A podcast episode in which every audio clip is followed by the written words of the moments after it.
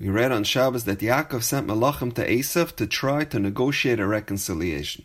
Rashi explains, the agency he deploys to deliver this message were Malachim Mamish, not human messengers, but rather celestial messengers. Literally angels. And this is strange. Why would Yaakov have a miracle be performed on his behalf to send angels when human messengers would have done the job just as well? We know that a miracle is performed only when it is absolutely necessary, because Hashem will not suspend the laws of nature only in extreme circumstances. Therefore, when a nes is done for a person, it is menaker mischiyosav. His chus and bank account gets diminished. So why would Yaakov make an unnecessary withdrawal from that precious account? So I'd like to share with you a very profound insight from Rav Dessler on how we are to understand the whole concept of nature and he bases it on a well-known Ramban. The Ramban says it is incumbent on every person to be aware and believe that everything that occurs in this world is actually a miracle. Nothing is in fact natural.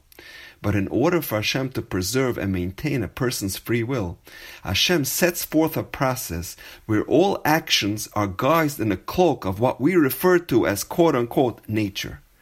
Rav Dessler explains it's axiomatic that our world adheres to the rules of cause and effect. For example, one plants a seed in the ground and in a few weeks it begins to sprout. The cause is the planting, the effect is the natural result, vegetation.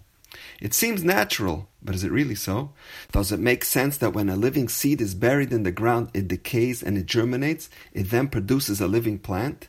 Is it not some form of tchias mason? If we would try this with an animal or an inanimate object, we would call it a miracle. When it's a seed, it's called natural and it's taken for granted. A child growing up in the midbar and saw water flowing from a rock and bread falling from heaven, he didn't consider it a miracle. Today, when we see the reverse, water falling from heaven and wheat growing from the ground, we call it nature. Is it not because it's what we're accustomed to? Nature is just a veil, a facade to cover up the miracles. As they say, what is nature? Recurring miracles. So now we understand. For Yaakov Avinu, it wasn't a greater novelty that he has the ability to have angels carry out his commands, or for a human being to have the physical and the cognitive abilities to fulfill his commands.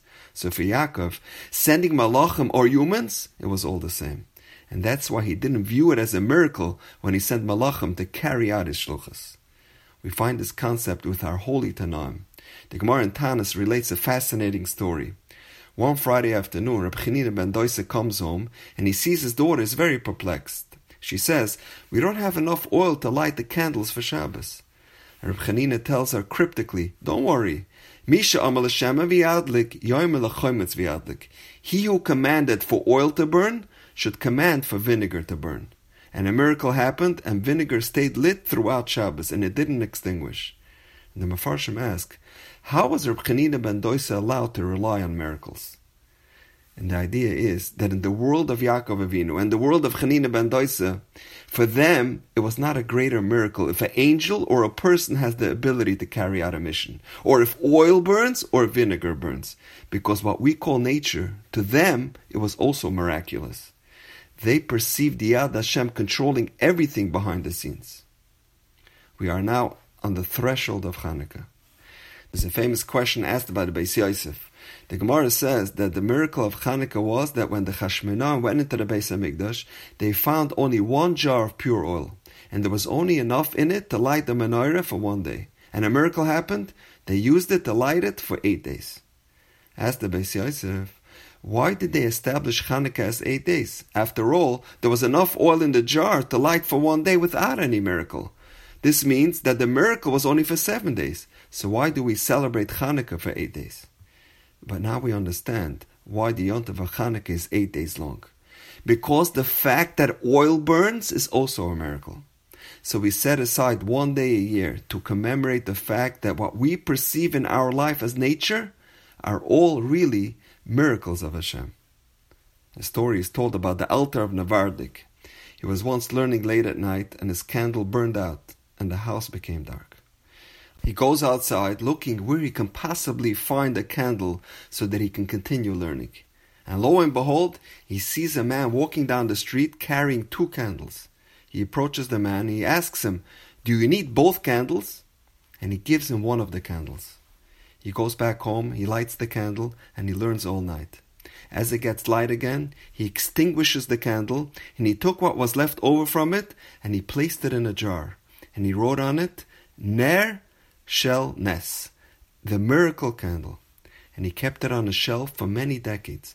And he cherished that candle. And every time someone walked into his study, he showed him the miracle that happened to him that night. A miracle doesn't have to be that he saw a candle growing on a tree or growing out of his dining room table. Chazal say, Harbe shluchim lamakom. Hashem works in mysterious ways. The Alter understood that it wasn't just Teva. Hashem performed a miracle for him that night. And now we know. Have a wonderful day.